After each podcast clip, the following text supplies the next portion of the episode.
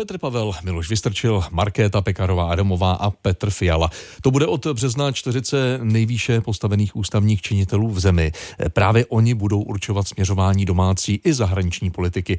V dnešním dílu povolebního seriálu se proto reportér Vojtěch Tomášek zaměřil právě na to, jak se po 9. březnu může spolupracovat na té nejvyšší politické úrovni, jak se může proměnit. Dobré ráno, Vojtěchu. Hezké ráno. Petr Pavel sice zatím nemá žádné prezidentské pravomoci, tomu ale nebrání se se současnými ústavními činiteli scházet.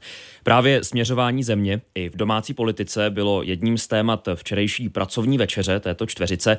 Už se ví, že Petr Pavel má se současnými špičkami politické scény podobné názory na řadu otázek, naopak se stávající hlavou státu Milošem Zemanem se v některých rozcházejí. Pavel například zřejmě jmenuje Petra Hladíka z KDU ČSL ministrem životního prostředí, což Zeman odmítl.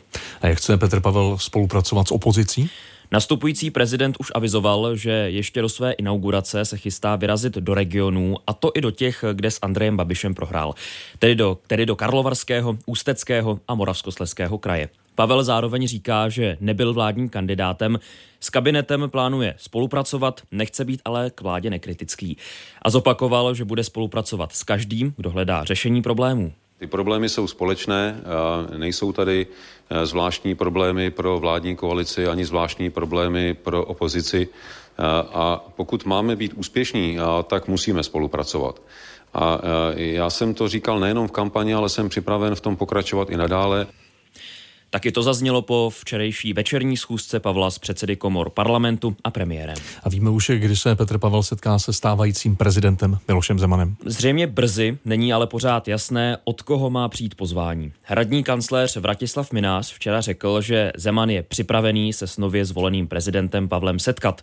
Budoucí prezident zase očekává, že mu končící hlava státu nabídne termín jednání.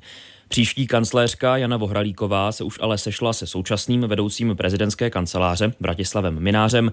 Vyžádala si od něj třeba informace o organizační struktuře kanceláře, seznam lidí, kteří mají smlouvy na dobu určitou, nebo seznam kontrol a také jejich výsledky.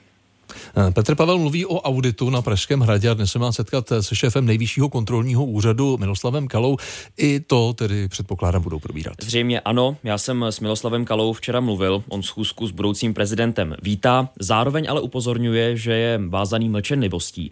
Závěr z loňské kontroly hospodaření kanceláře prezidenta republiky a jí podřízených organizací, tedy zprávy Pražského hradu a lesní zprávy Lány, zatím nemůže nejvyšší kontrolní úřad zveřejnit. Kala upozornil i na to, že prezident nemá přímo pravomoc úřad zaúkolovat auditem, tak jak to Petr Pavel nastínil, a že do inaugurace by vzhledem k náročnosti a lhůtám NKU další kontrolu nestihl. Navíc by to muselo schválit vedení úřadu a ještě jedna položka z kalendáře budoucího prezidenta. Odpoledne se Pavel sejde i s šéfem policie Martinem Vondráškem. O policii ostatně už mluvil budoucí prezident i s ministrem vnitra Vítem Rakušanem z Hnutí stan.